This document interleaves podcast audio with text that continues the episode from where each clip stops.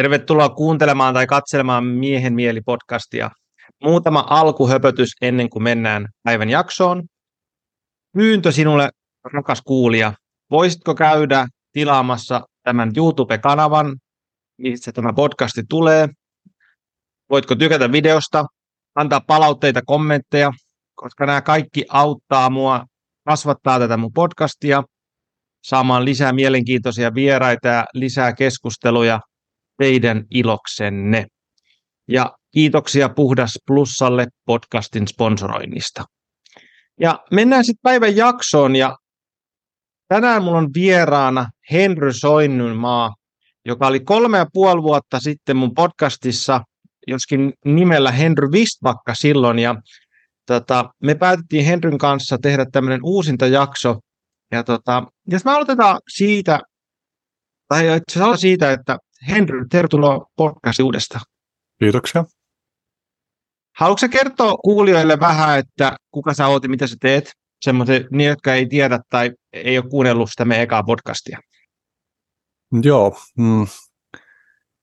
Mä oon vähän semmoinen niin joka paikan höylä, että mä teen monenlaisia asioita, muun muassa kahta podcastia. Toinen on suomenkielinen, toinen enkukielinen. Ihmisiä siis elämiä, Curious on Earth on noiden nimet. Sitten mä tapahtumatuotantoa jonkin verran hääräilen muutamassa järjestössä ja mä oon tuore isä, joka tuntuu aika olennaiselta, tai tuore, no puolitoista vuotta nyt tässä vaiheessa niin kuin toi meidän, meidän taapero, kyllä se aika tuoreelta tuntuu vielä. viime aikoina mä oon myös testaillut sellaista, että, että mm, maist, miltä mun suussa maistuu sellainen sana kuin konsultti. Mä oon tykännyt ehkä enemmän sellaisesta termistä kuin kanssa aprikoija, mutta joo, mä oon niin kuin vähän kokeillut siipiäni siinä, että mitä annettavaa mulla on niin kuin jotenkin ajatusten reflektointi palvelusten tarjoajana. Ehkä, ehkä silleen voisi kiteyttää. Ja joo, kiinnostaa hyvin monenlaiset asiat elämässä ja sitten toisaalta yhä enemmän vuosien karttuessa tuntuu kiinnostavalta yrittää jotenkin fokusoida selkeämmin ja rajata pois asioita. Ainakin tällä hetkellä on semmoinen tuntuma. Mutta joo, tässä tämä mulle aina yhtä hankala esittely. Ja mun ja Henry historia menee sillä tavalla, me ollaan tutustuttu varmaan teiniässä ja pyöritty samoissa piireissä, tutkailtu ja seikkailtu monessa eri paikassa. Ja tota, sitten jostain syystä meidän tiet erkani silloin, ja siinä oli varmaan kymmenen vuotta tai kauemminkin jopa, kun me ei ollut missään tekemisissä toistemme kanssa. Ja sitten jostain syystä, mä en muista mikä se oli se syy, että mistä me törmättiin toisimme uudestaan, ja alettiin juttelemaan, ja sitten me jotenkin havaittiin se, että vaikka me ollaan pitkään kuljettu eri paikoissa, niin meillä on tosi paljon yhteisiä kiinnostuksen kohteita, paljon tällä ajatuksen tasolla ja monet ajattelijat, kiinnostaa, on monta ajattelijaa, intellektuellia, jotka meitä molempia kiinnostaa. Me molemmat pidetään podcastia. Ja meillä on paljon yhteistä monella eri suunnalla, että me mentiin kauas ja me tultiin lähelle. Ja sitten mulla on semmoinen kokemus Henryn kanssa, että, että vaikka me ei ihan hirveästi ollakaan niin tekemisissä, niin fyysisesti, kun me eri kaupungeissa, meillä on molemmilla niin paljon omia säätöjämme, niin aina kun me tullaan yhteen, niin meillä on jotenkin semmoinen, että me palataan johonkin semmoiseen, että hei, tässä on tämän tyypin kanssa on hyvä olla. Musta tuntuu, että mä voin olla to- oikeastaan ihan täysin rehellinen Henryn kanssa. Että siinä meillä on semmoinen joku semmoinen tietty, mä en oikeastaan osaa sanottaa, että miten, miten me jaetaan, mutta se jotenkin se aina vaan ilmenee joka kerta, kun me tullaan yhteen. Ja meillä on lähes aina todella intensiivisiä syvään päätyy meneviä keskusteluja, kun me nähdään. Ja sitten mä ajattelin, että me voitaisiin jakaa näitä podcastissa sitä, että mihin, mitä, mitä me jutellaan niin muidenkin iloksi. Mutta onko sä, Henry, tai mikä, mikä sun ajatus on siitä, että minkä takia me niin helposti palataan siihen, vaikka me olla toistemme kanssa tekemisissä? Miten yhtäkkiä me palataan semmoiseen johonkin yhteiseen ystävyyteen tai johonkin? Mä huomaan miettivän nyt on äärellä niin kuin sitä, että että on, onko siihen olemassa mitään syytä, että miksi jotkut ystävyydet klikkaa? Tavallaan, että voiko sitä purkaa mihinkään yksittäisiin tekijöihin? Se on vain joku semmoinen niin synkkausjuttu, että, että niin kuin Et to, toki niin kuin koen itse yleisestikin aika helpo, helpoksi niin kuin ihmisten kanssa mennä syvään päätyyn, mutta sun kanssa jotenkin vaan on semmoinen niin kuin luonteva ja ehkä sellainen jotenkin molempiin suuntiin ravitseva olemisen tapa. Et, et jotenkin, niin jotenkin se tuntuu niin kuin ravitsevan sellaisia puolia, tai jotenkin ravitsevan sellaista niitä niin kuin elämän osa-alueita, joita halua, haluaisikin ravita itsessään, niin musta tuntuu, että sun kanssa tapahtuu se niin kuin helposti. Että ehkä me täydennetään jollain tavalla toisiamme, ehkä me autetaan toisiamme niin kuin kasvaa sellaiseen suuntaan, joka tuntuu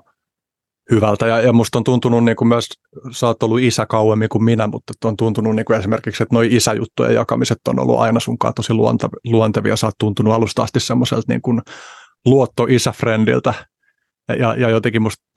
e, ehkä meillä on jotenkin samanlainen suhde siihen niin kuin isäksi kasvamiseen tietyllä tavalla. Ja, ja jotenkin niin kuin,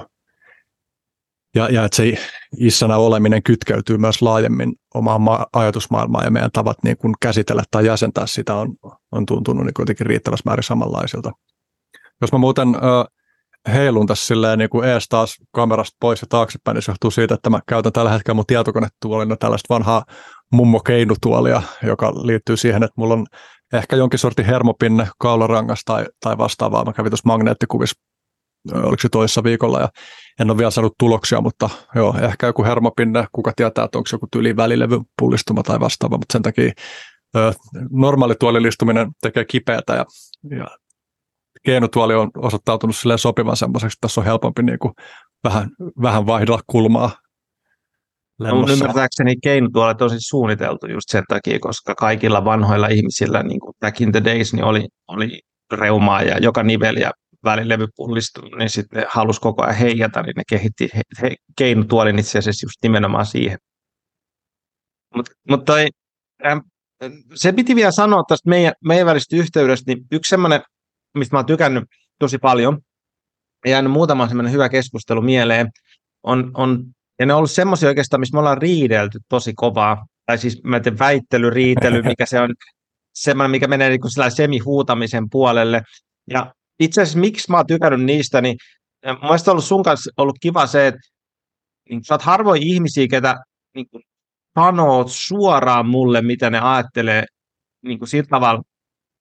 miettimättä semmoisia jotain niin kuin hienouksia tai, tai sosiaalisia niin kuin pehmeytyksiä, että, että mä saan sulta suoran palautteen, jos sun mielestä, mun mielestä joku mun juttu on niin kuin paskaa tai mä en ajattele selkeästi, niin sä sanot sen suoraan. Mielestäni mä arvostan tosi paljon sitä, koska se on tosi harvinaista. Musta jotenkin tuntuu, että moni ihminen, mun ystäväpiirissä, ihmispiirissä, pois lukien mun vaimoni totta kai, niin, niin ei sano mulle ihan suoraan, mitä ne ajattelee, tai sitten välttämättä ehkä ei ole niin kuin, älyllisesti kykyä niin kuin sanoittaa niin kuin ajatuksia sillä tavalla, että, että, että, jos näkee, että jotain mä, mä sanon, niin on, on niin kuin paskaa, että pystyisi niin argumentoimaan sitä vastaan, niin mielestäni se on tosi hienoa meidän välistä. Mä itse asiassa ajattelin, että mun podcast oli, mulla lähti ajatus siitä, että olisi kiva riidellä Henryn kanssa nyt sillä oikein niin kuin julkisesti, että jostain, mistä me ollaan tosi eri mieltä ja katsoa, mitä siitä tapahtuu, mutta katsotaan nyt, tuleeko meillä riitaa tässä keskustelussa. Niin mä huomaan, että mulla itsellä niin kuin, mä y- yleensä niin kuin jätän ton ton meiningin silloin, kun ei ole mitään rekkiä päällä, niin sille alueelle, koska musta tuntuu, että se on myös aika intiimi ja sellaista niin kuin privaattia se semmoinen riitely. Ja sit, tai en tiedä, riitely ehkä ei ole sellainen sana, mitä mä käyttäisin meidän, meidän kommunikaatioista, mutta silleen semmoinen niin kuin jotenkin ronskisti eri mieltä oleminen. Musta tuntuu myös, että mä menen niin kuin,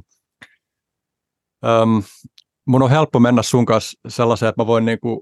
vähän sille provokatiivisesti, kun mä normaalisti on aika niin kuin sommittelevainen siinä, että mitä mä sanon, ja mä en tee kauhean voimakkaita väitteitä sen takia, että mä en niin kuin, äh, tavallaan sano, hal, halua sanoa asioita, joiden takana mä en tiedä, että mä pystyn seisomaan, mutta sitten sunkaan mä saatan niin kuin heittäytyä kans ähm, sillä, että mä saatan sanoa asioita överimmin kuin mitä mä oikeasti ajattelen ihan vaan sen takia, että se on niin keskustelun näkökulmasta mielenkiintoista. Mutta mut mä en tiedä, onko tämä huono alustaa tämä keskustelu sellaisella tavalla, tuleeko tästä nyt sellaiset hirveät odotukset, että tämä menee jollekin sellaiselle sfääreille, koska mä en kyllä voi taata sitä, että kun rekki on päällä, niin että mä tulisin lähteneeksi sinne. Joo, ja tämä, tämä nyt oli vaan tämmöinen, mikä mulle jäänyt vaan mieleen. Mä, ja mä ajattelin sen niin sillä positiivisena myöskin, että, että tai no se on ehkä sopii mun luonteen laatuun, että mä niin kuin nautin semmoisesta intensiivisestä debaatista. Että se jotenkin, tuntuu, että se kasvattaa mua ja sillä niin kuin, että okei, että, että tulee, tulee tehty ylilyöntejä ja muita, niin, niin, niin mä näen niilläkin niin kuin tarpeen, koska ne tietyllä tavalla potkaisee niin kuin jotain sellaisia ovia auki, mistä sit sä joudut niin kuin perustelemaan todella selkeästi sun oman mielipiteesi. Ja, se, ja siihen ei päädytä, ellei me niin kuin mennä jotenkin jonkun rajan yli, jonkun semmoisen sovinnaisuuden yli. Niin mä, mä, jotenkin, mä tykkään siitä, mutta mä en tiedä, onko mä vähän kummallinen sen suhteen, mutta se, se, semmoisen mä havaitsen itsessäni. Joo, siis mä oon fiilistellyt tässä jotenkin paljon sitä, että, että väittely on ihan tosi aliarvostettu. Tai ehkä se liittyy siihen, että, että usein väittelysana assosiaatio ihmisille sellaiseen, että ne jo niin päätyy jossain Facebook-seinällään tai joidenkin sukulaisten kanssa jossain sellaisessa tilanteessa, missä oikeastaan kumpikaan osapuoli ei ole niin kuin valmis kuuntelemaan toisen niin kuin näkemyksiin ja päätyy vaan sellaiseen vääntöön, mikä on jotenkin tosi kuormittavaa ja vituttavaa. Ei sellaista jaksa niin kuin suurin osa ihmisistä. Minusta tuntuu, että se mitä niin kuin väittely oikeasti on, että tavallaan, tai no oikeasti ja oikeasti, mutta mitä se niin kuin, ainakin omassa mielessä semmoisessa ihanne muodossa on jotenkin sellaista, että, niin kuin, että pysähdytään erilaisten näkemysten äärelle ja pistetään ne näkemykset jollain tavalla niin kuin ottaa mittaa toisistaan tai taistelee toistensa kanssa. Ja niin kuin Jep, mä oon huomannut kaipaavani sellaista, että, että olisi vaikka jopa sellaista, että, että niin kuin arvotaan, että mun pitää ottaa tämä näkemys ja sun pitää ottaa toi näkemys ja sitten mun pitää tehdä parhaani puolustaakseni tätä ja, ja sun omaa ja sitten katsotaan, että mitä siitä niin kuin kehkeytyy. Et ehkä se liittyy myös siihen, että, että meidän kulttuurissa on aika vahvana tavallaan semmoinen ähm, mä oon tykännyt ajatuksesta, että, on tällainen niin Moolok-jumala, joka on semmoinen epäterveen kilpailun jumala, joka niin kuin dominoi tosi paljon meidän vuorovaikutuksia. Ja epäterve kilpailu on just tavallaan semmoista kilpailua, jossa ainoa tarkoitus on voittaa ilman, että huomioidaan mitään laajempaa kontekstia, jossa se kilpailu tapahtuu. Kun taas niin kuin terve kilpailu ehkä enemmän on semmoista, että, se, että huomioidaan joku laajempi konteksti, esimerkiksi vaikka väittelyn näkökulmasta se, että, että tarkoitus on jotenkin kartuttaa omaa ymmärrystä ja myös omaa kyky niin kuin katsoa asioita erilaisista näkökulmista ja oikeasti haastaa niitä omia mielipiteitä, niin, niin jotenkin, että jos meillä olisi enemmän sellaisia tilaisuuksia niin kuin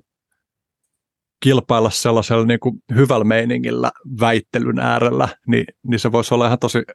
tosi kehittävää ja, ja niin kuin, jep, joo. Sillä mä niin ymmärtänyt, että jossain van, vanhoista, tai en tiedä miten se toimii yliopistomaailmassa nykyään, mutta on olemassa niin tämmöisiä debaattiklubeja. Ja niin kuin Platolla jo, Platon Akatemiassa on ollut erilaista niin kuin tämmöistä harjoiteltu sitä debatoimista just, just tuolla tavalla, mitä sä, mikä olisi mullekin suuri, super kiinnostavaa, että jos mun pitäisi esimerkiksi tota, debatoida nyt sitten sosialismin puolesta poliittisesti, niin mä kokisin se hyvin, hyvin mielekkääksi tota, mennä siihen suuntaan, mikä ehkä luontaisesti on se mun mun, mun katsantakanta, mutta ehkä semmoisia pystytään luomaan tästä. Eihän tosiaan, niin kuin, en tiedä, onko tämä, tämä keskustelu semmo, semmoista nyt, mutta tota, halusin tuoda se esiin, koska se on semmoista, että se on niin jotenkin jäänyt meidän kontaktista yhteydestä mieleen, että hei, tämä on ollut, tämä on ollut tosi hyvä, ja nimenomaan, mitä mun mielestä hyvin kuvasit sitä, että siinä on semmoinen niin kuin, meillä, meillä on tietty semmoinen kunnioitus toisiamme kohtaan, ja se, että et että et se, vaikka se on niin kuin intensiivistä, voi olla kiroilua, huutamista, niin silti se keskustelun sisältö vie meitä johonkin suuntaan, ja me molemmat opitaan siitä jotain. Että se niin kuin sillä tavalla, se, että siinä on joku niin kuin raami kumminkin siinä sisällä, vaikka se voi olla kuinka intensiivistä. Tai siis joku raami, minkä sisällä me ollaan. Että meillä on molemmat ollaan sitouduttu johonkin kehitykseen tai oppimiseen. Ja sitten kun meillä on se sop, aina sanoton sopimus, niin sitten sen sisällä me pystytään käymään tosi intensiivisissäkin paikoissa. Hmm. Miten sitten, uh, mulle tota, jos mennään seuraavaan aiheeseen, ja tota, mulle itse asiassa lähti tämä meidän podcast-idea tästä, että me tullaan uudella, uudelleen sen ää, tämän äärelle siitä, kun sä postasit Instagramia ainakin, mä näin siellä sun tota, postauksen, ää, se oli kun sä sait uuden vyön rassijujitsusta, ja sitten sä kirjoitit siihen muutakin niin kuin sun omasta kasvusta ja sitten ää, siinä oli montaa monesti, sitten mä olin, että hei, että tämä on tosi mielenkiintoista, mitä Henry kirjoittaa, että tässä on selkeästi, että, että mä niin kuin havaitsin, että sus on tapahtunut jotain muutosta. Niin jos sä nyt peilaat tässä jollakin tavalla itseäsi me, me, sitä, että kun sä oot ollut kolme ja puoli vuotta sitten mun podcastissa, ja sä oot nyt tässä ja sä oot isänä, sulla on tapahtunut montaa muuta, niin mitä sulla on kolmessa puolessa vuodessa tapahtunut? Mitä muutosta sä havaitset itsessäsi ihmisenä?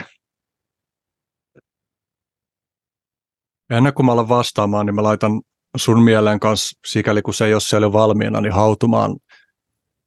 ajatuksen siitä, että minkälaista muutosta sä itse oot huomannut tai mikä susta on niin kuin oleellista. Mä voin muuten vastata koska, siihen koska, nyt, jos haluat. Se, se on ehkä hyödyllistä sen kannalta, että, että se tavallaan auttaa hahmottaa, että, että mikä susta on niin kuin oleellisinta siinä, mistä haluaisit puhua. Että se ei mene tavallaan liian jotenkin abstraktiksi ja semmoiseksi joka suuntaan rönsyväksi. Musta tuntuu, kun mä, mä tota, luin sitä, podca- tai sitä sun postausta ja, ja mitä mä nyt sua, olen seurannut somessa ja mitä me ollaan jutellut, niin mulla on tullut semmoinen fiilis, että, että sulla, ehkä sä kuvasit itsekin sitä tuossa aika aikaisemmin, niin on tapahtunut semmoista niin kuin yksinkertaistumista ja niin kuin enemmän semmoista maatumista, että sä, käsit, että sä oot tullut tänne maan päälle niin kuin oikeiden asioiden ääriin, kun mulla on vähän kokemus ollut siitä, että, että, että kuin myös itse olen samanlainen, niin sä hyvin siellä niin kuin mentaalisessa, kaiken, kaikenlaisessa kompleksisuudessa, joka välttämättä ei aina niin kuin välittynyt tänne fyysisen maailman realiteetteihin. Ja sitten kun mä, että sä oot siellä vääntämässä siellä prassijuitsussa, niin siellä ollaan niin lähellä fyysisen maailman realiteetteja kuin oikeastaan voi olla. Sä oot siellä niin kuin, sillä tietyllä tavalla elämän ja kuoleman kanssa ollut ja siinä sun fyysisten realiteettien kanssa. Ja sitten mulla on ollut sellainen fiilis, että, että, että mä saan paremmin kiinni susta, että Henry on täällä maan päällä. Se on niin kuin suorempi, se on selkeämpi. Ja sitten tietysti toi koko isyysprosessi, mitä mä oon sua kuunnellut, niin sit, sit musta tuntuu, että se on vielä lisännyt sitä ja tuonut susta esiin semmoista niin kuin vastuullisuutta ja niin kuin vielä ehkä syvempää niin kuin sitoutumista omaan, omaan niin kuin kasvuun ja siihen, että sä haluat tehdä parhaas. Haluat olla niin hyvä sun lapselle, kun sä ikinä voitkaan olla. Niin semmoista mä oon havainnut. Ja sitten ehkä vielä, vielä niin kuin lisäksi, niin ää, myöskin semmoista niin kuin tietynlaista ehkä aggression vihan niin kuin, ää, integroitumista. Sulla on semmoinen selkeämpi, leikkaavampi niin kuin, olemus, mikä mulle tuntuu tosi hyvältä. Et mä että hei, että toi on niin kuin tuolla todellisesti ja se sanoo, mitä se ajattelee. Ehkä nämä nyt tuli tällä päällimmäisenä. Hmm. Joo. Tekee mieli jotenkin alustaa sanomalla, että että se mitä sä puhuit siitä, että, että sä oot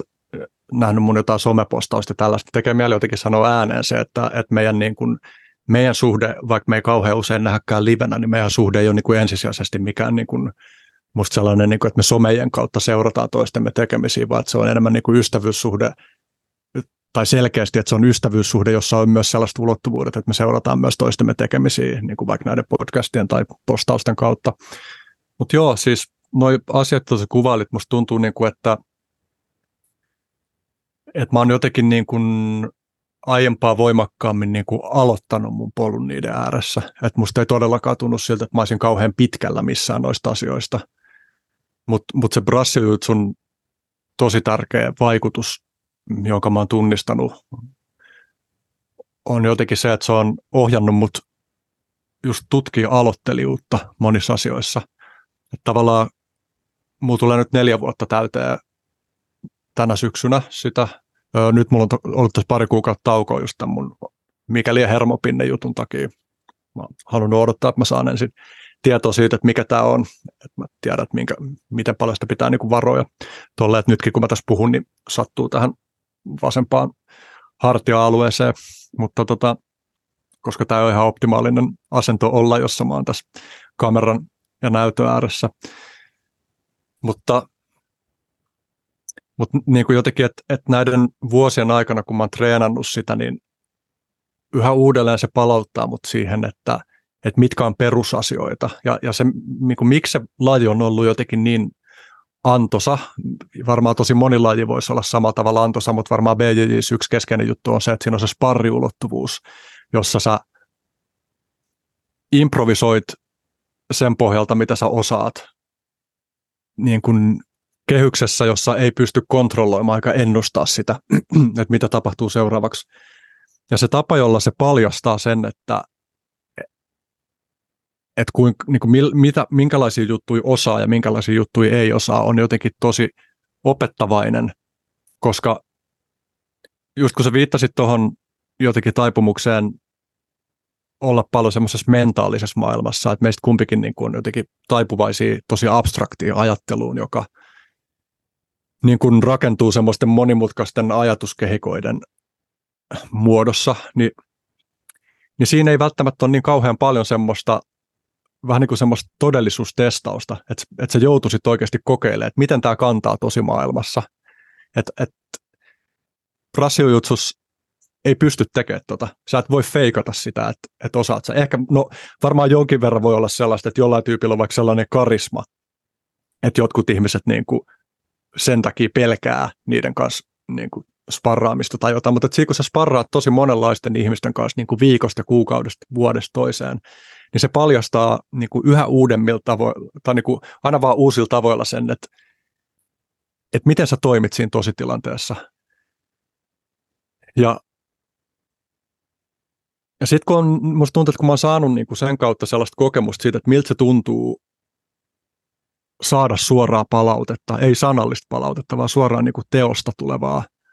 palautetta, suoraan konkretiassa näkyvää ja tuntuvaa palautetta, joka tuntuu vaikka niin kuin kuristuksena, joka jos sä et taputa, niin sut lähtee taju. Ni, niin se on saanut jotenkin janoamaan sitä samaa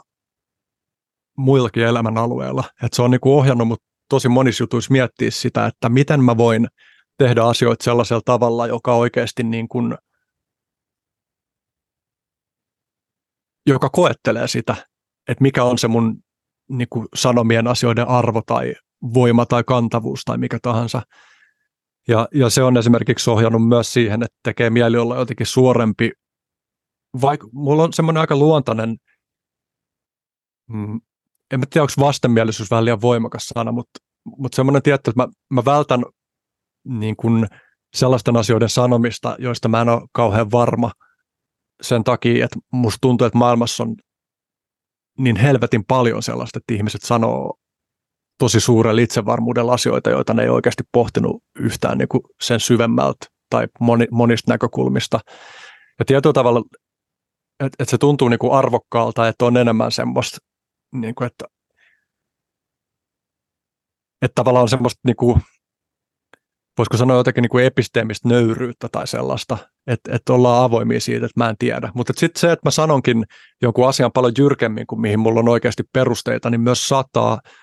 auttaa muita ihmisiä asettaa omat vastaväitteensä niin kuin suoremmin, mikä taas auttaa mua niin kuin kehittää mun jotain ajatusta. Että tavallaan se, että jos mä esitän jonkun asian tosi silleen varovaisesti, että mä en oikeastaan väitä mitään, niin sitten se on paljon vaikeampi saada niitä vastaväitteitä, jotka auttaa niin kuin auttaa jotenkin kehittää sitä omaa ajatusta. Että sitä niin rassiojutsuja voisi ajatella silleen, että se, että mä teen jonkun, niin kuin, mä yritän tehdä jonkun takedownin tai yritän niin kuin tehdä jonkun lopetuksen, niin se on vähän niin kuin väitteen esittämistä. Että mä nyt niin kuin väitän sulle tämän kuristuksen tässä näin, ja sitten sä torjut sen, ja mä huomaankin, että no se mun väite oli aika paska. Että tavallaan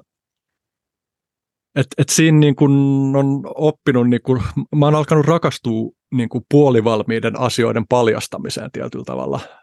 sen äärellä. Ehkä on mulla ollut toi puoli jollain tavalla aina. Kyllä mä, niin kuin, mä kirjoitin joskus tai 15 vuotta sitten tein joku runokirjan ja senkin nimi oli Keskenkasvui, mikä niin kuin viittaa just tavallaan siihen, että mä oon fiilistellyt sitä ajatusta siitä omasta niin kuin puolivalmiudesta jo silloin. Mutta musta tuntuu, että, että jotenkin toi niin kuin ohjaa semmoiseen konkreettisuuteen ja sitten sit niin kuin tietysti kyt, kytkettynä siihen, että, että musta puolitoista vuotta sitten, mikäli nyt laskee siitä, kun Elna syntyi, eikä siitä, kun raskaus alkoi, niin puolitoista vuotta sitten tällä viikolla tulee just puolitoista vuotta täyteen, niin tuli isä, niin, niin sekin totta kai niin kuin ohjaa karsia semmoista niin kuin, epämääräistä ja abstraktia paskalätinää veke, koska, koska niin kuin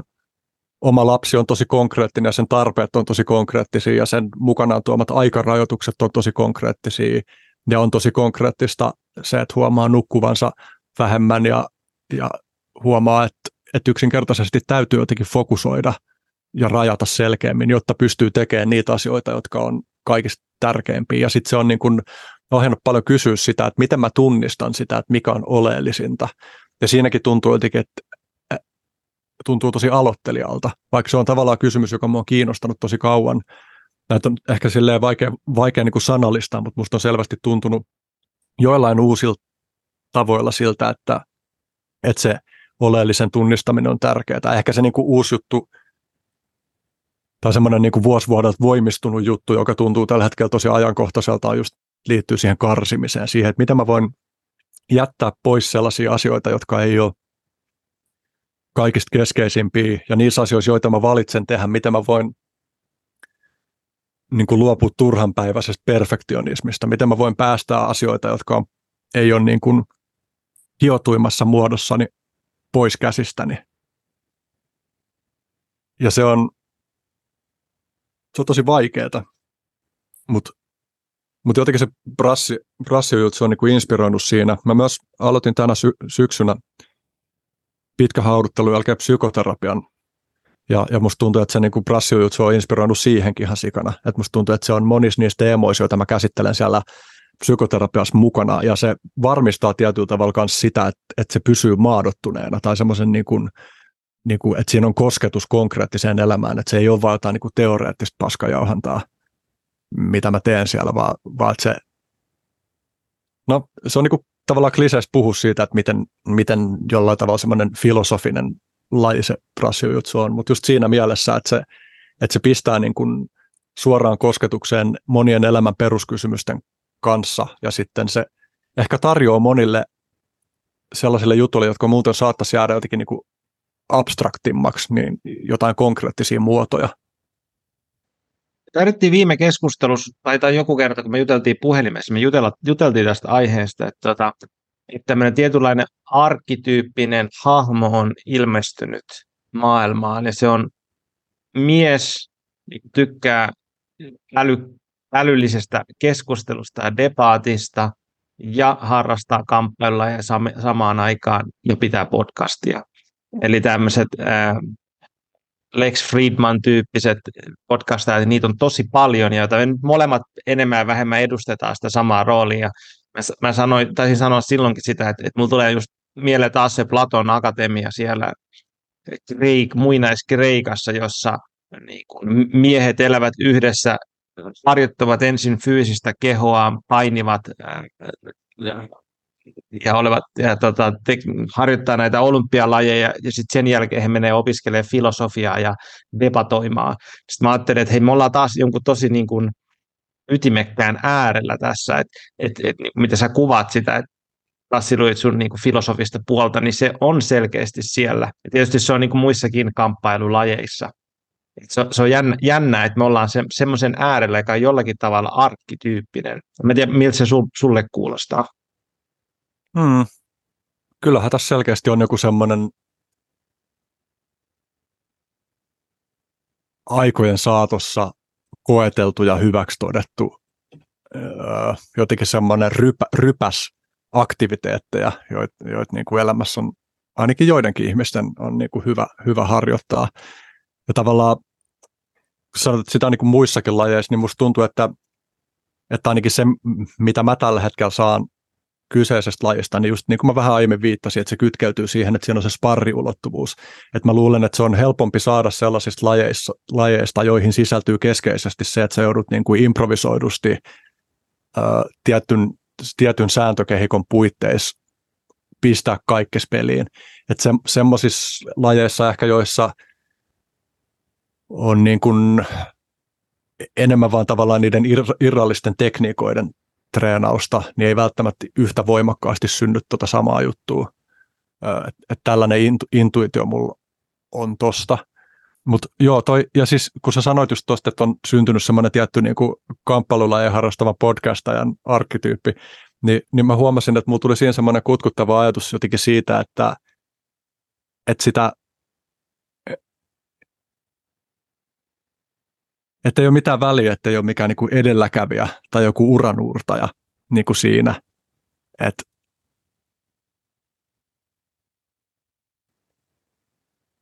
et se on tosi, tosi jees, että et on tavallaan joku semmoinen, vaikka en mä nyt voi sanoa, että mä olisin jotenkin nähnyt, että joku tekee sellaista ja ollut silleen, että hei mä haluan alkaa tekemään tekee kanssa tätä niin kuin kokonaisuutena.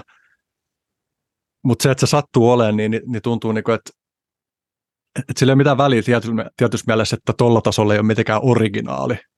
Et, et se on oikeasti niin kuin hyväksi todettu kehikko ja sen takia niin päätyy tapahtumaan. Et, joo. Miten mä voin jatkaa tuota ajatusta, mutta sano vaan. Mä olisin kysyä brassijutsusta semmoisen, kun mä oon sitä paljon miettinyt. Mä, ja vähän harmittaa itseäni, että en voi, en voi kyseistä lajia harrastaa, koska mun työ on sen verran, että mun täytyy olla kauhean tietoinen mun kehosta, niin että mä en saa rikkoa mun kehoa ja brassijuitsusta ja nivelvammat ovat tunnettuja, että niitä tulee tosi helposti ja ne, mä en voi, mä en voi semmoisia ottaa. Niin mä oon miettinyt semmoista siinä, kun mä joskus kävin tuolla kontakti-improvisaatiotansseissa ja tykkäsin niistä tosi paljon. Ja siellä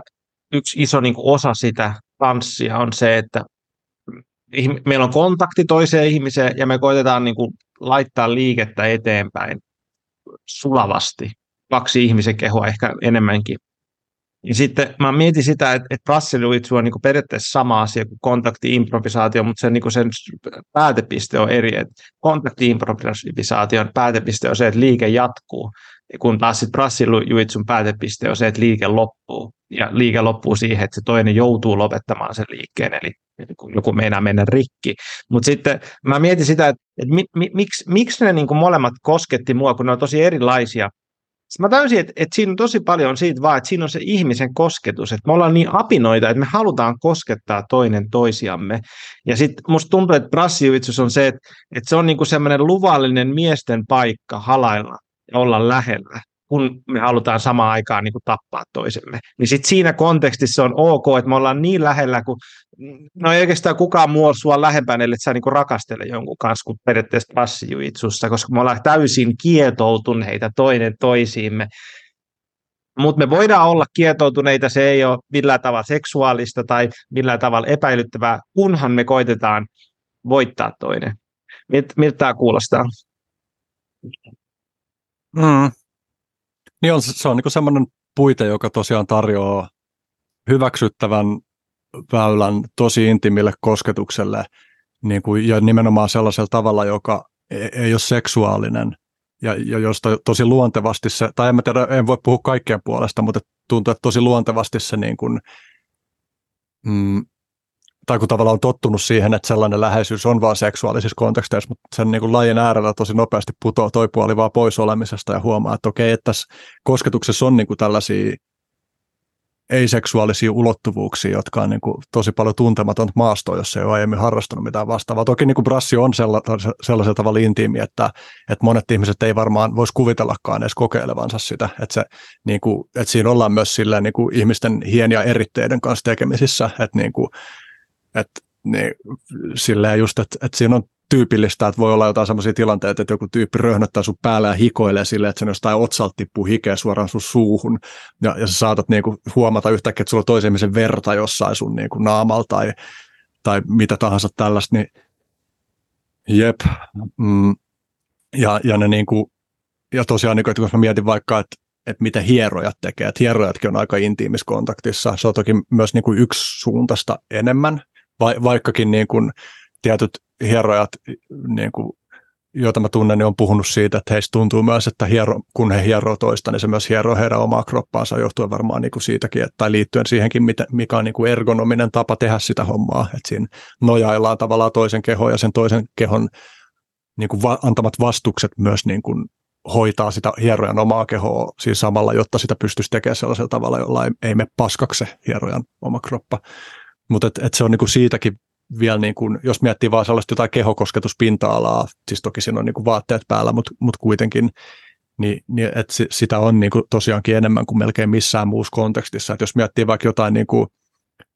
backmount-asentoa, jossa sä niinku oot toisen selän takana ihan niin kuin keho kiinni siinä, ja sitten sä otat siitä vaikka niin kuin rear naked choke kuristuksen, jossa sä niin kuin laitat sun toisen käden sen kaulan ympärille, ja sitten sun toinen käsi tulee myös siihen niin kuin sen kaulan taakse,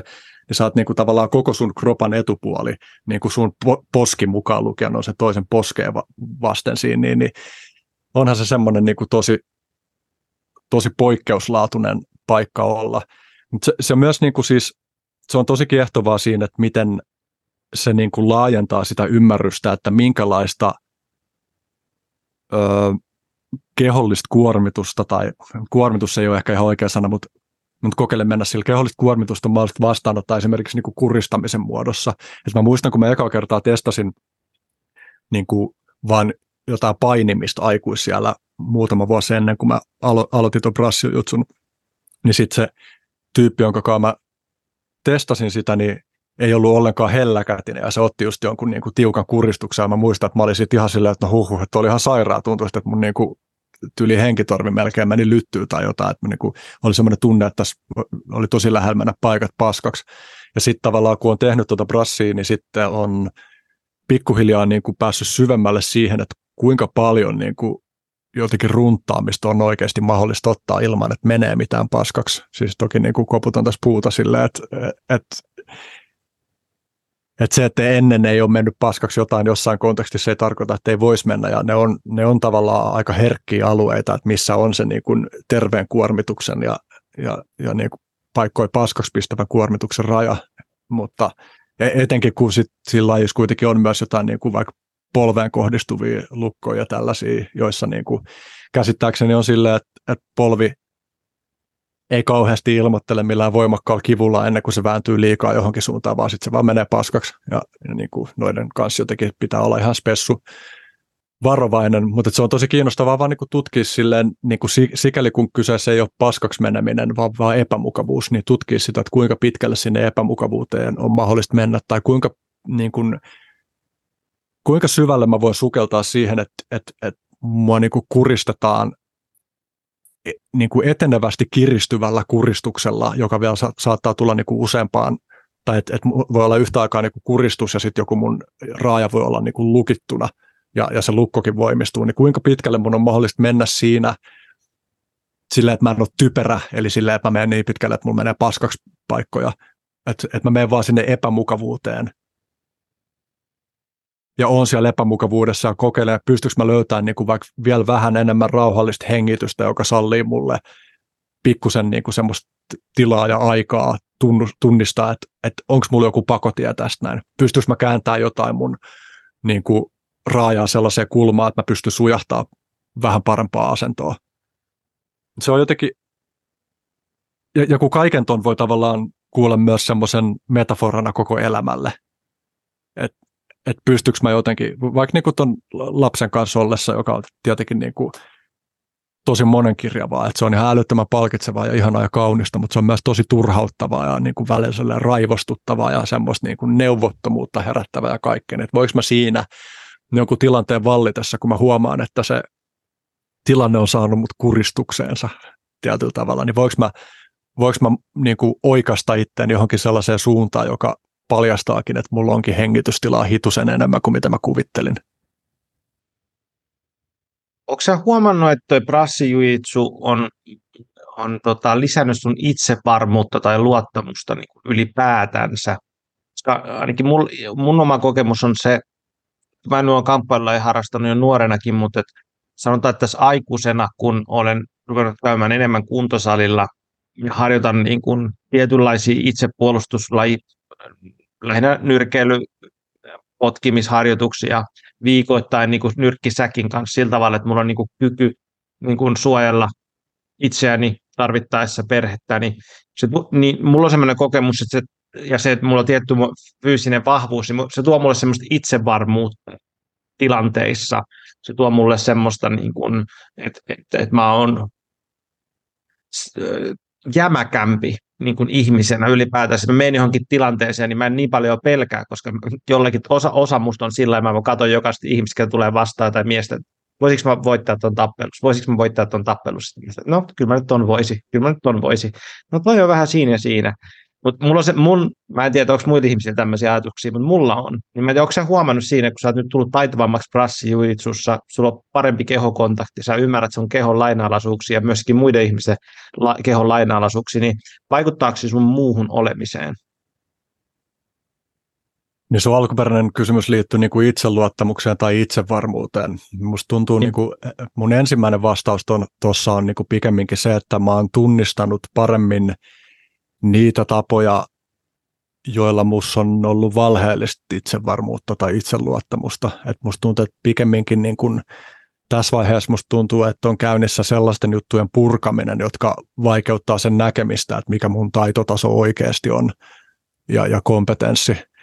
Että tavallaan, että voi olla, että se on lisännyt myös suoraan niin kuin sellaista itsevarmuutta ja itseluottamusta niin kuin karttuneiden taitojen kautta. Että tavallaan, että kyllä mä huomaan, jos mä näen jotain aggressiivisesti käyttäytyviä ihmisiä jossain tilanteessa, niin mulla saattaa niin kuin kulkea läpi semmoinen visuaalinen prosessi, että, että miten otetaan joku ihminen niin kuin kiinni sellaisella tavalla, että se ei pääse jatkaa rehaamista. Mutta mut kyllä musta tuntuu kuitenkin, että, että mä oon enemmän semmoisessa niin kuin nöyrtymisvaiheessa tietyllä tavalla. Ja just kun sä sanoit tuosta, että sä voit niin kuin mittailemalla ihmisiä niin kuin katsoa, että kenet sä voittasit, niin, niin ehkä se pätee jossain jutussa sille, että sä näet, että joku ihminen on niin kuin vaikka ihan helvetin vahva, niin sä tiedät, että jotkut jutut ei tule toimia sille, tai sä näet, että joku ihminen on tosi kuoseissa, niin sä tiedät, että se ei tule tekemään tietynlaisia asioita. Mutta niin vähän niin kuin mä sanoisin meidän viime podcastikeskustelussakin, niin kyllä musta tuntuu myös, että ollaan jo paljastanut sen, että, että ihmisen ulkoisen olemuksen perusteella ei välttämättä pysty sanoa ihan kauheasti siitä, että mitkä sen taidot on jossain niin kuin kamppailulajeissa – että et brassissakin voi olla sillä, että vaikka se ei ole yhdentekevää, että kuinka vahva joku ihminen on, niin, niin, niin se niin kuin taito, taito ja selviytymisjärjestys ei kuitenkaan mene niin kuin koon mukaan siellä. Et sanotaan, että jos on niin kuin kaksi samantasosta, jotka on eri kokoisia, niin sitten se, joka on isompi, niin silloin totta kai niin kuin dominanssi siinä, mutta mut hyvin paljon pienempi voi dominoida hyvin paljon isompaa ja vahvempaa, niin kuin jos silloin taitoi. Mutta toi niin kuin alkuperäinen kysymys siitä itsevarmuudesta, niin musta tuntuu, että mä oon ehkä niin kuin, niin kuin polulla kohti sellaista, mutta, mutta, mutta musta tuntuu just, että, että mulla on aika paljon tekemistä just semmoisen niin kuin kontrollista luopumisen kanssa. Ja, ja se, se niin kuin ilmenee tosi monilla oman elämän osa-alueilla, niin kuin just vaikka perfektionismina ja tollasena, mutta se, mut se ilmenee myös niin kuin kehollisena jännit, jännityksenä tai jännitteinä, joita musta tuntuu, että toi brassijutsu-polku on niin kuin osaltaan jotenkin tarjonnut välineitä purkaa, ja musta tuntuu, että niin, siinäkin musta tuntuu, että mä oon tosi alkuvaiheessa. Että et, et musta tuntuu, että mulla on suunta, johon mä meen, mutta ei ole mitään selvää semmoista karttaa, että, tiedätkö, niin kuin, että nämä ja nämä ja nämä asiat mun pitää tehdä, niin sitten tämä asia ratkee, vaan se on pikemminkin vaan semmoinen, että musta tuntuu siltä, että mulla on suunta,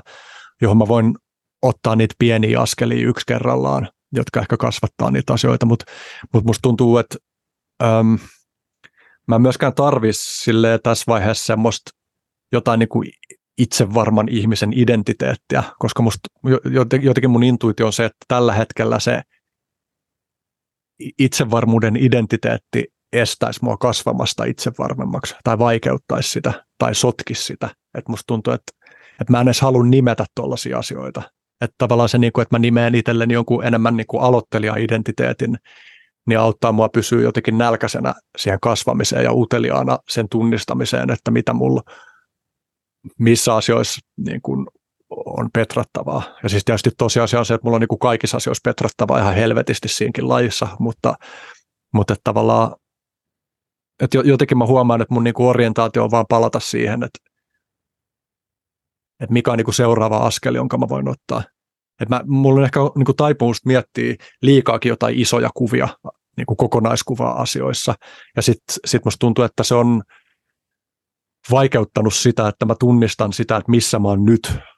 jolloin mä osaan ottaa oikein kokoisia haasteita niin kuin mennäkseni eteenpäin. Et, et, ja toi on niin kuin, just vaikka niin kuin mä siinä viime keskustelussa kanssa viittasin siihen, niin kuin, että miten se on vaikuttanut vaikka mun suhteeseen niin kuin muusikkona, niin mä vähän puhuin siitä jo silloinkin, mutta mä jotenkin jatkan sitä ajatusta, että, että on brassijutsun kautta just se kiinnostus siitä aloittelijuudesta on saanut mut tosi monissa asioissa paikantaa musiikissa, että millaisilla tavoilla mä oon huomattavasti niin kuin kyvyttömämpi kuin mitä mä oon toivonut olevani tai halunnut olla. Ja se on liittynyt siihen myös, että on puuttunut semmoista tiettyä pitkäjänteisyyttä elämässä, että olisi jotenkin malttanut istua alas opettelemaan niitä. Ja mä en tiedä, olisi musta vieläkään tullut, sanotaan vaikka kitaran soitossa mitenkään silleen tosi omistautuva, että nyt mä niin kuin tekisin ihan helvetisti töitä kehittyäkseni, koska mulla ei vaan ole aikaa kaikki juttuja, joita mä haluaisin tehdä, mutta musta tuntuu, että mä tunnistan paremmin sen, että miksi mä en ole parempi kuin mitä mä oon. Ja se tuntuu tosi arvokkaalta tavallaan, että, että tietty semmoinen niin suuruuden hulluus ja semmoinen halu olla jotenkin ihan vitun hyvä, niin kuin, missä ei ole mun mielestä sillä mitään vikaa, mutta on niin kuin tavallaan paljastunut se, että kuinka monissa asioissa, joissa mä haluaisin olla ihan vitun hyvä, niin mä oon niin kuin ihan helvetin kaukana siitä. Ja, ja, ja sitten se, se, se niin kuin mahdollistaa sen, että mä voin enemmän hienosäätää niin kuin ottamiani haasteita sen kokoisiksi, jotka sopii mun sen hetkiselle osaamistasolle. Että tavallaan, että mulla on ollut aika semmoinen niin kuin iso myöntämisen prosessi niin kuin viime vuosina sen kanssa, että miten keskinkertainen mä oon monissa sellaisissa jutuissa, joita mä rakastan. Että tavallaan että jotenkin, niin kuin, että, että, että mä oon verrannut tai ottanut niin kuin inspiraation lähteeksi vaikkapa just musiikissa sellaisia tyyppejä, jotka on ihan helvetin hyviä näkemättä ja tajumatta sitä, että, että minkälaisen harjoittelun matkan ne on käynyt tullakseen siihen pisteeseen. Että musta tuntuu, että, että on, mä paljon, mä oon kuvitellut paljon helpommaksi sen, niin kuin, että ol, mitä on olla ihan helvetin hyvä jossain asiassa, kuin mitä se oikeasti on. Että totta kai sitten jollain ihmisillä on vaan silleen, että ne luontaisesti oppii helpommin kuin toiset ja että jotkut on vaan oikeasti varmaan yleisesti hyviä oppii ja parempia oppia kuin toiset, että niillä voi olla jollain tavalla vaivattomampi polku, mutta kyllä se silti niin kuin se, että tavallaan mikään semmoinen asia, jossa mm, mä en ole vitun hyvä, niin missään sellaisessa asiassa mä en ole laittanut niin paljon tunteja siihen, että mä voisin olettaakaan niin kuin mitään muuta. Et mun kysymys niin kuin osaksi lähti siitä, että jos, joka on mun mielestä hyvä tämmöinen aasinsilta tähän isyyteen, on se, että no ehkä jos mä kerron sen omasta puolestani, niin mä asun niin kuin Porissa semmoisella alueella, joka on vähän semmoinen ehkä Raaan alueen main, maineessa Pihlalassa, jossa on ollut pitkän linjan, tai tämmöinen työläisalue, missä on alkoholia, päihteiden käyttöä ja muuta ollut siellä alueella, niin siellä on, missä me asutaan, niin siellä on tosi rauhallista ja kivaa, mutta sitten tulee välillä käytyisin paikallisessa K-marketissa ja muussa, jossa on kaiken näköistä porukkaa ja esimerkiksi siellä oli just tota, ää, puoli vuotta sitten oli yksi puukotustapaus, tapaus, joka oli ihan niin kuin sinänsä läheltä piti, että mun isä oli ollut siellä kaupassa just silloin, kun se oli siellä ja ää, mä paljon mietin sitä, kun mä oon mun lapsen kanssa ulkona, että, että, että mikä on mun vastuuni isänä, niin mä koen, että niin semmoinen juuri vastuu isyydessä on pitää mun lapsi turvassa. Ja kun me eletään maailmassa, jossa on, on kaiken näköistä, tietysti meillä eletään Suomessa, joka on niin suhteellisen turvallinen niin kuin ympäristö, mutta tietysti meillä löytyy täältäkin niin päihteiden käyttäjiä, erilaisia ihmisiä, joilla on niin väkivaltaisia taipumuksia, luetaan lehtiin, on kaiken näköisiä nuorisojengejä ja muita. Mä tosi paljon mietin sitä, että, että miten mä voin olla niin, että mun lapsi on mahdollisimman hyvin turvassa, ja mitä jos tapahtuu jotain, niin onko mä valmis toimimaan. Ja se on oikeastaan semmoinen, mä koen sen semmoiseksi, että, että se on vaan niin kuin jatkuvasti mulla päällä niin kuin sillä tavalla tietoisesti, että okei, että se on mun duuni. Mä oon mun lapseni ja mun perheen suojelija. Niin mä ajattelin tätä mun kysymys vähän niin kuin siinä valossa, että onko su, sulla tullut tämmöistä samanlaista niin kuin suojeluviettiä ja sitten sitä, että miltä tavalla se prassijuitsu on vaikuttanut siihen sun suojeluvietiin, kun siihen, kun sä oot nyt kyvykkäämpi suojelemaan sun perhettä kuin aikaisemmin. Hmm. No joo, kyllä totta kai oikeastaan. Mm, se on mielenkiintoista, miten se ei ole pelkästään niin kuin oman lapsen kautta. Mä muistan joskus, kun mä työnsin veljenpoikaa kärryissä ekaa kertaa silleen, että että mä olin niin kuin hänen kanssaan kahdestaan jossain kaupungilla ja, ja sitten niin sitä huomaa, että sitä ympär, ympärille muodostuu tietynlainen semmoinen kehä, jonka tunnistaa semmoiseksi niin kuin turvan kehäksi, jonka sisään ei halua päästä ketään ihmisiä. Et jos kulkee, sanotaan, että kadulla hoipertelee joku selvästi niin kuin päihtynyt ihminen vastaan, niin, niin sä et halua, että se kävelee, jos se siis vaikuttaa siltä, että se ei välttämättä ole kontrollissa sen niin kuin motoriikasta enää, niin sä et halua, että se tulee tietyn läheisyyden päähän ilman, että sä oot tietoinen sille, että sä pystyt niin tarvittaessa vaikka niin kuin estää, että se kaatuu sun se lapsen lastenvaunujen päälle tai jotain tällaista, niin että se tulee niin kuin että se tulee vastuun kautta eikä pelkästään sen kautta, että se on sun oma lapsi, mutta sitten kun se on sun oma lapsi, niin sit se tietysti niin on jatkuvammin mukana, että sitä just huomaa tuollaisia asioita, että, että jossain kaupungilla kulkeessa, niin että sitä ei tavallaan voi olettaa, että kaikki ihmiset käyttäytyy turvallisesti, vaan että sitä jollain tavalla on niin kuin tietoinen siitä, että,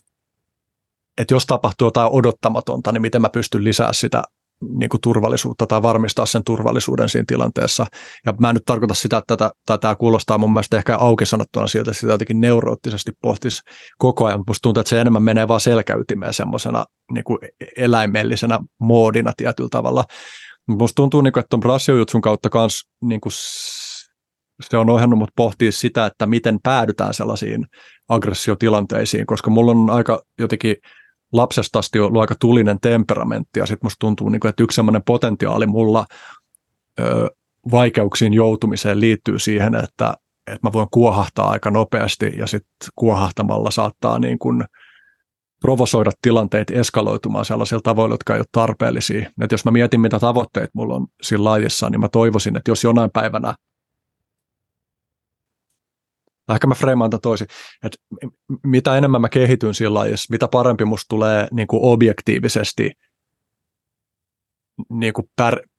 mitä parempi musta tulee pärjäämään niin kuin oikeasti fyysisissä konfliktitilanteissa, niin mä toivon, että sen mukana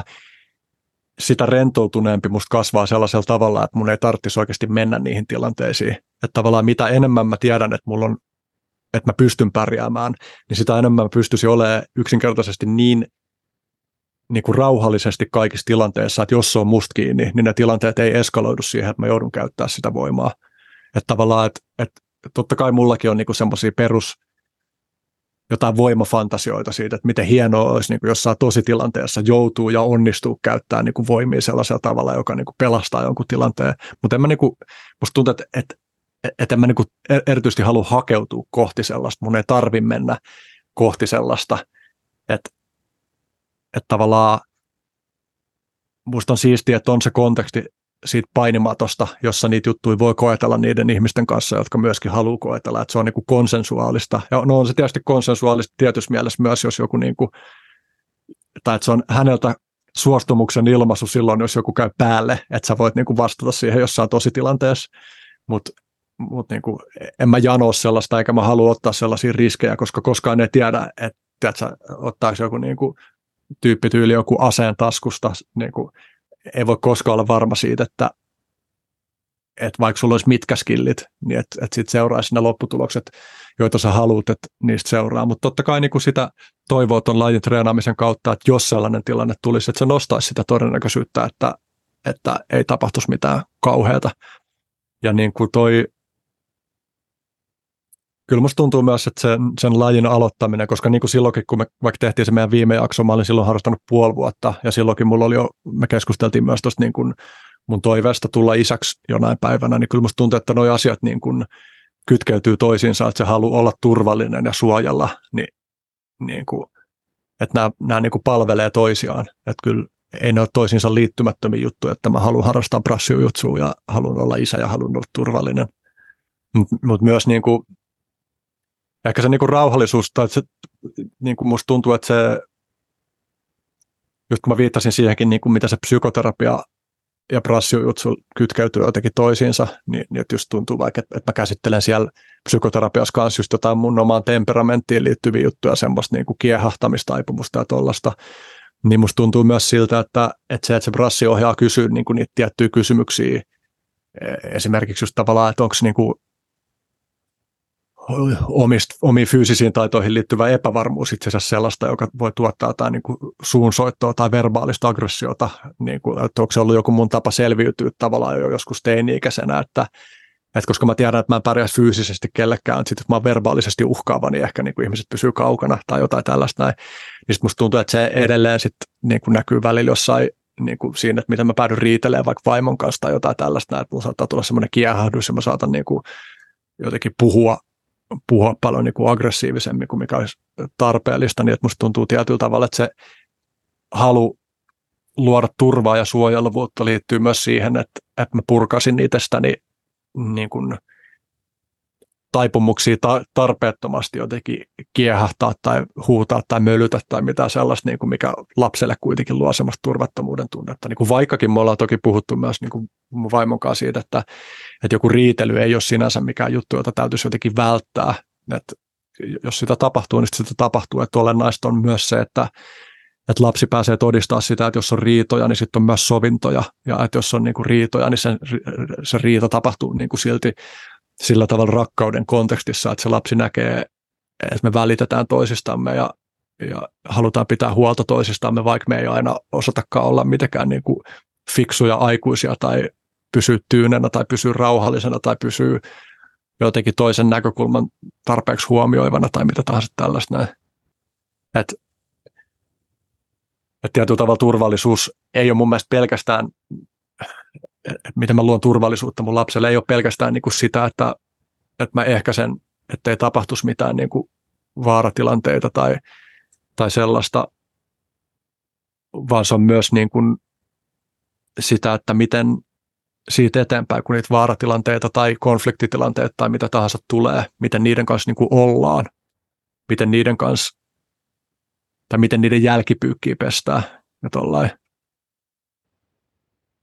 te olitte vissiin katsonut sen Jordan Petersonin avioliitto setin. kuulosti, kuulosti just, mistä Peterson puhuu tuosta. Mutta no ehkä, ehkä men, ei mennä siihen, mutta tota, sanon, sanon vielä tuosta aikaisemmasta, niin tosiaan mulla on sillä ihan sama näkemys kuin sulla, että en mä nyt ajattele sitä sillä tavalla, että se on niin kuin koko ajan, mihin mä niin keskityn tämmöiseen suojaa ja turvaa, mutta että se on niin kuin, huomaan, että se on niin kuin yksi osa no se on myöskin mun selkärangassa, että mä koen, että se on semmoinen jatkuva elävä vastuu, missä mä oon. Ja mun mielestä hienosti sanotit sitä, että, että se ei ole vaan se, että rajan asettaminen jossain, vaan se, että kun tulee eri tasoisia rajan ylityksiä tai konflikteja, niin miten niiden kanssa te- toimitaan ja miten niistä kanssa mennään eteenpäin. Ja varmaan jos toi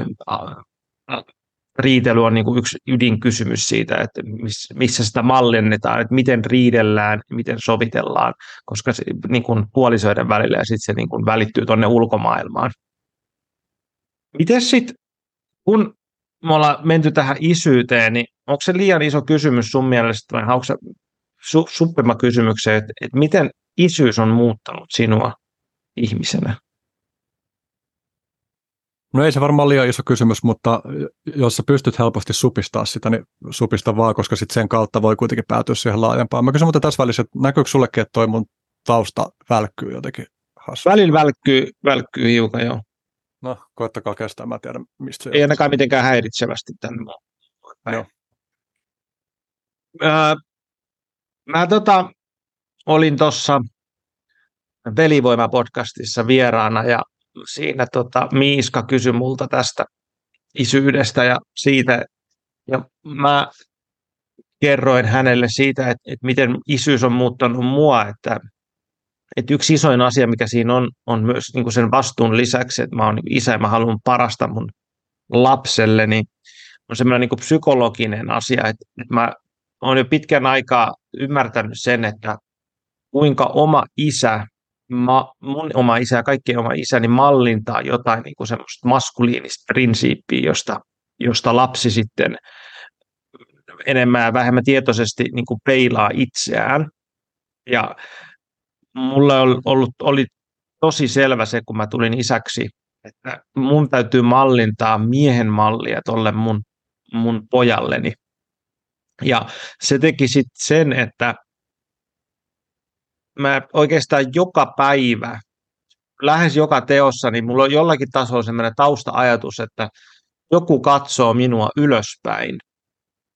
et, ja seuraa haukan lailla sitä, miten minä toimin, niin mun on paras tehdä parhaani, että mä voin mallintaa parasta, mitä mä voin, voin niin, mikä musta ky, mitä mä ky, kykenen. Ja se sama niin kuin on levinnyt mun koko elämääni oikeastaan sillä tavalla, että mä koitan tehdä parhaani. Ja se on niin semmoinen asia, mikä mä koen, että se isyys on mussa niin kuin herättänyt. Ja tämmöinen, siitä mun kysymys lähtee, että mitä se on niin kuin sussa herättänyt, mitä puolia susta on, niin kuin, mitä hyvää susta on kuoriutunut ulos, mitä ehkä aikaisemmin ei ole ollut tai mikä ei ollut aikaisemmin niin selkeää. Jotain tavalla musta tuntuu siltä, että En mä tiedä, onko se näin, mutta mulla tuli mieleen tuossa, niinku, että jonkun muun kuin mun pitäisi niin kuin sanoa toi, että, että mitä hyvää se mahdollisesti on tuonut. Että tavallaan tietyllä tavalla musta tuntuu, että mä jäävi arvioimaan, mutta sitten mä en ole ihan varma, tai mä huomasin, kun mä rupesin sanoa tuota, niin, niin sitten tuli semmoinen, että vai onko tämä jotain valheellista nöyryyttä. Et, ää, mutta e-, ehkä mä kokeilen nyt vaikka lähteä siitä, että kun sä sanoit, että tehdä parhaas, niin niin joo, että sitä haluaa tehdä parhaansa, mutta sitten mulla on myös semmoinen fiilis, just ehkä kytkeytyen tähän niin keskeneräisyyskeskusteluun, että, että mulla on myös semmoinen tuntuma siitä, että mun perfektionistiset taipumukset on myös tietyllä tavalla niin kuin vaarallisia mun lapselle sen takia, että, että koska mä oon tottunut vaatii ainakin joissain asioissa itseltäni tosi paljon – niin mä sen kautta myös on taipuvainen vaatii vaikka ihmisiltä, joiden kanssa mä teen yhdessä jotain projekteja paljon, että mulla on niin kuin jotenkin turhankin korkea rima, mikä sitten voi ilmetä jonain niin kuin päsmäröintinä tai mikromanagerointina tai tällaisin juttuina, jotka ei ole niin kuin kokonaisuuden kannalta kauhean niin kuin viisaita taipumuksia, sitten mä oon miettinyt sitä kysymystä siitä, että tavallaan miten mä voin kasvaa sellaiseksi isäksi, joka ei vaadi kohtuuttomia tai ei luo semmoista pingotuksen ilmapiiriä tai semmoista ilmapiiriä, että että ei saisi näyttää virheitä tai keskeneräisyyttä tai tällaista. Että vaikka minussa on voimakkaasti se puoli, joka fiilistelee sitä keskeneräisyyttä ja niin kuin epätäydellisyyttä ja, ja niin kuin, että mun yksi viime aikojen, tai ehkä voin sanoa, että mun viime aikojen ykkösmantra on ollut done is better than perfect. Musta se vaan niin kuin jotenkin kiteyttää jotain niin oleellista, että tehty, tehty on täydellistä parempi. Mm, mutta silti vaikka mä ymmärrän noi puolet, niin musta on mu- myös se semmoinen niin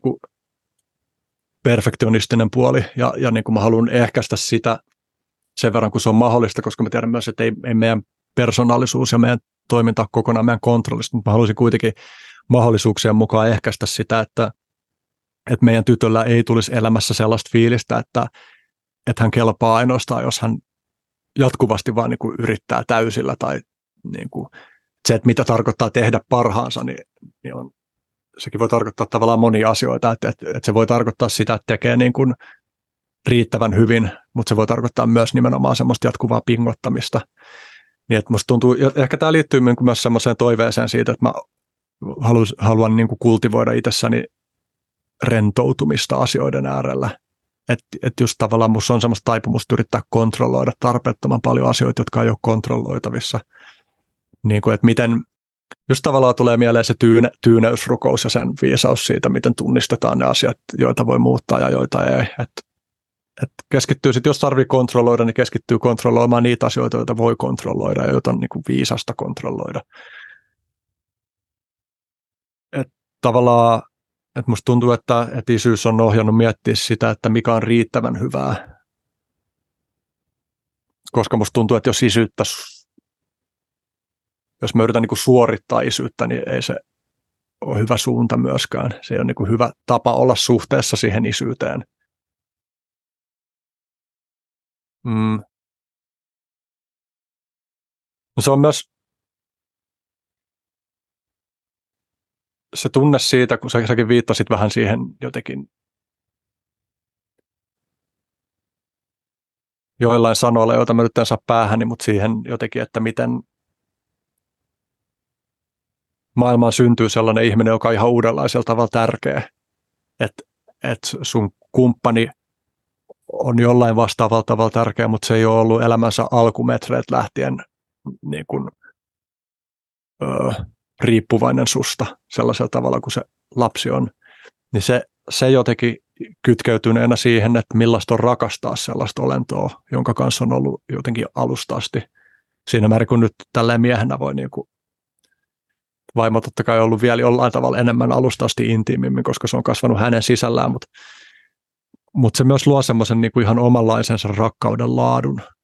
joka on osittain samaa rakkautta kuin se, mitä mä tunnen mun vaimoa tai, tai muita rakkaita ihmisiä kohtaan, mutta siinä on joku semmoinen niin kuin oma, oma vivahteensa, joka on, on erilaista. Ja, ja se niin kuin liittyy just sellaiseen, ehkä se, ehkä se liittyy siihen, niin kuin, että, että kumppania kohtaan se rakkaus ottaa tosi monenlaisia erilaisia muotoja, niin kuin, että kumppanin kanssa siinä on kaikki semmoisia seksuaalisia ulottuvuuksia ja, ja omiin tarpeisiin liittyviä. No okei, totta kai lapsiakin kohtaa sellaisia niin kuin tarpeita, että tulee turhautumista siitä, kun se tyyli vaan kiukuttelee jostain asiasta tai niin kuin, ei suostu pukea vaatteet päälle tai jotain, mutta siinä on silti jollain erilaisella tavalla, joka on vaikeasti sanallistettavissa, niin joku semmoinen, että sä vaan vilpittömästi toivot parasta mahdollista sille ja, ja oot valmis tekemään uhrauksia sen, sen eteen. Tästä tulee mieleen, mä en muista missä mä tähän törmäsin, mutta mun mielestä se oli jotenkin hyvin kiteytetty ajatus siitä, että, että sitten kun puhutaan tavallaan siitä, että jotenkin niin kuin joku isä sanoi, että, että mä oon valmis vaikka kuolemaan mulla lapsen puolesta. Ja se on semmoinen niin kuin jotenkin ultimate juttu, että sä oot valmis kuolemaan sun lapsen puolesta, mutta joku toi semmoisen näkökulman, että, että mitä jos enemmän annettaisiin arvoa sille, että on valmis elää oman lapsensa puolesta ja se tarkoittaisi niin kuin, ei mitään tuollaista massiivista, kuten sillä, että sä niin kuin jotain jyrkän täältä putoamista uh, uhmaten niin kuin pelastat sun lapsesta tippumasta jonnekin rotkoon, vaan että sä teet elämässä pieniä sellaisia valintoja, jotka on sulle nihkeitä, jotta sä voisit olla niin kuin paremmin jatkossakin rakastavasti sun lasten kanssa, kuten esimerkiksi, että sä syöt terveellisesti, jotta sä et kuole johonkin sydänsairauteen niin kuin ennenaikaisesti tai niin kuin muita tuollaisia niin kuin pieniä, niin kuin, pienien elämän nautintojen rajaamista itseltään siinä määrin, kun se voi palvella jotain niin kuin tuollaista tarkoitusperää, niin mun mielestä se on myös tosi kiinnostavaa.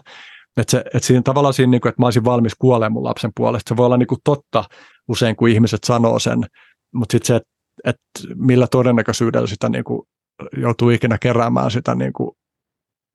velkaa, jonka itselleen asettaa sanomalla noin, niin se on aika pieni todennäköisyys. Että tavallaan toi, toi kysymys niin kuin e-, elämisestä lasten puolesta on mun mielestä niin kuin jotenkin semmoisen, semmoisessa kitkasuudessaan paljon kiehtovampi. Tai että se on jotenkin, musta tuntuu, että se on niin kuin jollain tavalla sellainen niin kuin vähän, vähän vittumainen tapa asetella tuo ajatus, ja sitten se mun mielestä on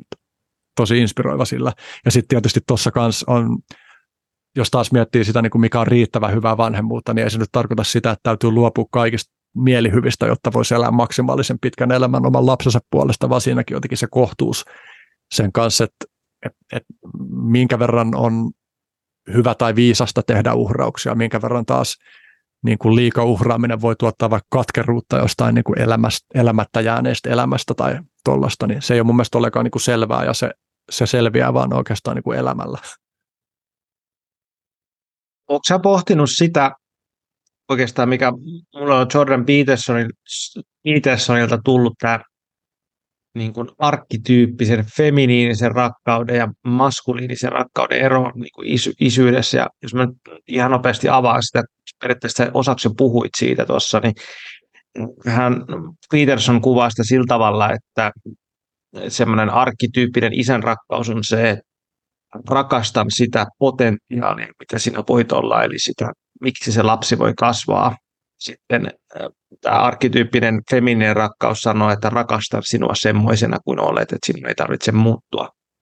Ja sitten miten nämä kaksi asiaa koko ajan niin kuin oskilloi suhteessa toisiinsa, kun me asetetaan rajaa tai me halutaan lapselle jotain hyvää, me täytyy asettaa sille rajaa ja sitten samaan aikaan, että sä oot täysin hyvä semmoisena kuin sä oot, mutta sä et silti oot täysin hyvä, koska sä oot kasvamassa johonkin suuntaan. Onko sä itse havainnoinut tota niin dualismia sun isyydessäsi? Joo, kyllä. Ehkä niin kuin mä niin kuin ensisijaisesti yleensä mietin sitä niin kuin ton, ton niin kuin maskuliininen, feminiininen jaon kautta, mutta, mutta toki sitä voi miettiä senkin kautta ja, ja musta niin kuin vaikuttaa siltä, että on semmoisia tyypillisyyksiä niin kuin miehissä ja naisiston suhteen, jonka kautta voin, niin kuin, voin niin samastua tuohon, mutta että ehkä mä itse ajattelen tätä ylipäänsä sillä lailla, että, että toi on aika keskeinen, niin kuin miten mä myös suhtaudun itteeni. Ja, ja just tavallaan aika paljon tuntuu, että tämän teeman äärellä tässä on tanssinutkin, että niin kuin tässä mitä nyt ollaan puhuttu, että, että samanaikaisesti on tärkeää, että on joku sellainen puoli, joka rakastaa ja hyväksyy sellaisena kuin on, mutta on myös tärkeää, että on joku sellainen puoli, joka, joka niin kuin vaatii kulkea kohti potentiaalia ja sen potentiaalin toteutumista. Ja se kiinnostava kysymys on tavallaan se, että kuinka paljon voi vaatia, mm, niin kuin jotta se vaatiminen edelleen palvelee sitä tai kokonaiskuvaa. Et musta tuntuu, että tavallaan jos miettii nyt niin kuin tai mun tuli nyt mieleen vaikka kuin semmoinen stereotypia jostain venäläisestä voimisteluopettajasta, joka niin kuin piiskaa ihan helvetisti niin kuin lapsia jotenkin antaa parhaansa, ja sitten niistä tulee ihan, ihan helvetin hyviä jossain niin kuin voimistelussa, ja, ja ne on niin kuin maailmanmestareita, mutta sitten voi myös olla niin kuin henkisesti ihan paskana siitä meiningistä koko loppuelämänsä. Niin, niin toi ei kuulosta viisalta, vaikka se voi tuottaa jossain, niin kuin, että, vähän niin kuin, että, tai tulee mieleen jotenkin se, että, että miten ongelmallista on yleensäkin optimoida vaan jotain yhtä juttua kohti. Että se, tavallaan niin kuin yhden asian optimoiminen kaiken muun kustannuksella on vähän semmoinen niin kuin totalitarismin muoto. Että et, et tavallaan, että siinä on jo etukäteen niin kuin hakattu kiveen se ajatus siitä, että mitkä on niin kuin ne tärkeät prioriteetit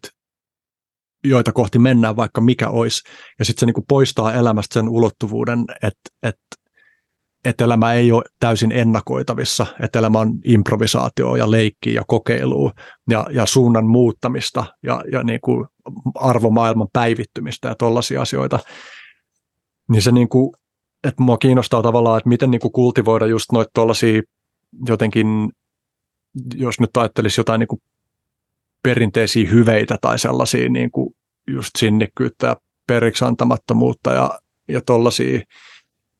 niin kuin, ja samaan aikaan ylläpitää sellaista ilmapiiriä, että, että, että sä oot myös jo täy, täydellinen sellaisena kuin sä oot. Että miten niin kuin, että kun se, että sä oot täydellinen sellaisena kuin sä oot, niin on yksinään mun mielestä valhe ja, ja haitallista. Että jos pelkästään näkökulma on se, että sä oot täydellinen sellaisena kuin sä oot, niin sitten se just niin kuin, no käytännössä niin kuin oikeuttaa esimerkiksi niin kuin vaan itsekeskeistä narsistista ja kusipäistä hyväksikäyttävää käyttäytymistä ja suhtautumista muihin ihmisiin. Mutta sitten jos sitä ei ole ollenkaan, niin sitten se taas johtaa niin kuin nimenomaan vaan semmoiseen niin kuin pingottavaan perfektionisti-hikke muiden, muiden vuoksi niin kuin itsensä burnouttiin ajavaa meininkiä, joka on ihan sairasta.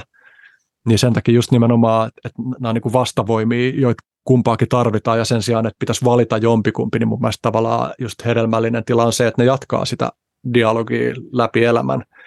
Ja niin kuin, ja mitä voi tietysti olla, niin kuin, että sit siinä vaiheessa viimeistään, kun ikä alkaa tulla paljon, niin sit se, ehkä se tavoittelu ja kasvamisen tavoite voi pikkuhiljaa heltyä ja, ja niin kuin voi päästä, päästä niin kuin irrottaa vaan siihen, että no, tällainen mä nyt, tällaisen elämän mä nyt on elänyt ja näin tämä on mennyt ja ei tämä nyt tästä enää merkittävästi välttämättä muutu. En mä tiedä, onko toi noin. Mä täytän vajaan vuoden päästä 40. En, en mä tiedä niin kuin vanhuudesta vielä ihan kauheasti, vaikka mä istukin keinutuolissa ja mulla on jonkin verran har, harmaita hiuksiakin. Mutta et, et toi, niin kuin, niin, et sun alkuperäinen kysymys koski sitä niin kuin, jotain niin kuin dikotomiaa sen niin kuin täysin hyväksyvän ja, ja sitten sen potentiaalia kohti kannustavan rakastamisen välillä, niin mun mielestä molemmat on niin kuin tosi tärkeitä rakastamisen muotoja. Ja ehkä niin jos mä mietin nyt näitä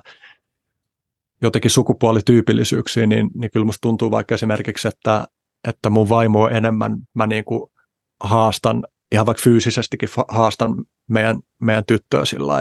niin kuin,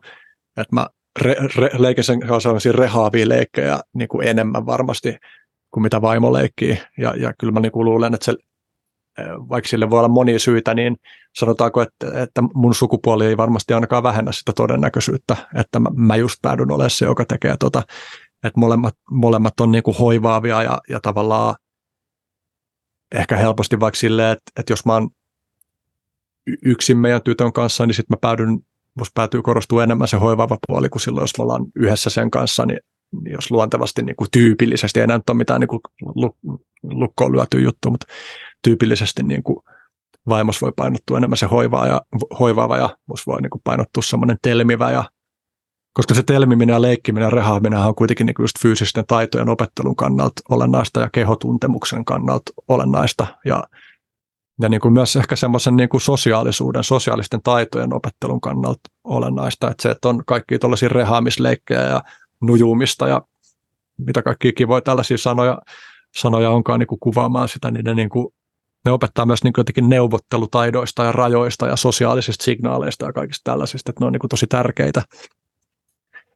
Ja sehän, sehän on myös niin kuin kiinnostavaa just tällä, että jotenkin niin kuin isänä on taipuvainen välillä niin kuin rajuihinkin leikkeihin, niin se on kiinnostavaa myös, että miten pysyy herkkänä sille, että miten mä tunnistan jossain rajusleikissä, että milloin se on toisen mielestä oikeasti hauskaa, ja sitten kun jossain kohtaa voi tulla sellainen piste, että se onkin silleen, että se alkaakin olla silleen, että okei, että nyt tämä selvästi menee liikaa, että alkaa huomaa sitä hienovaraisista ilme- tai kehosignaaleista, että, että nyt täytyy jarruttaa ja niin kuin rauhoittaa tilanne, niin sekin on niin kuin tosi kiinnostava juttu jotenkin opetella. Mä olen sitä itse pohtinut paljon, kun mä, mä ehkä on temperamentilta enemmän sillä tavalla femiininen, finiinisen päin, ja mä todella niin kuin kuulijalle, niin mä puhun nimenomaan niin kuin arkkityyppisistä lainalaisuuksista, en, en niin kuin fyysisistä ihmisistä tai äidistä ja iseistä, vaan semmoisesta tietynlaisesta niin kuin metatason tavoista olla, jota niin kuin Jung ja Peterson ja kumppanit niin kuin määrittää niin kuin feminiini, maskuliini niin kuin polariteetilla. Mutta niin, niin sitä, että, että kun mä oon itse aika sillä semmoinen niin hoivaava, että mä työks, työks, työksenikin niin kuin sillä tavalla hoivaan ihmisiä. Ja sitten kun mä oon ollut mun pojan kanssa tosi paljon, ja mä tosi paljon nimenomaan painin sen kanssa, ja mun poika harrastaa painia ja tykkää niin uhjuta ja kääntää, vääntää ja kilpaa myöskin. Niin mä oon vaan fiilistellyt sitä just, että,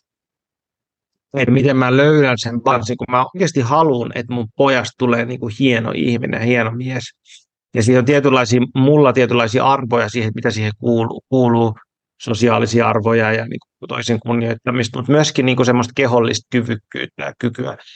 toimia ja kykyä puolustaa itseään ja taistella ja semmoista, niin mä koen ne kaikki tarpeelliseksi ihmisen kasvamisesta kasvamisessa. Mä koitan niin kultivoida niitä pojassa. Et mä koko ajan on kauhean hereillä sen kanssa, että mä liikaa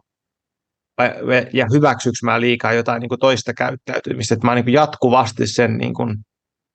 niin kuin kahden ääripään välillä kun isyydessä. Ja sitten se on jännä, että mitä enemmän poika kasvaa, mä huomaan, että se tulee niin kuin jotenkin tippammaksi. Mun täytyy vaatia pojat jotain tietynlaisia juttuja, juttuja. ja mä, mä ehkä niin kuin peilaan sitä siihen, että, että mä olisin kaivannut, että multa olisi vaadi enemmän kuin mä itse olisin kasvanut, koska sitten jos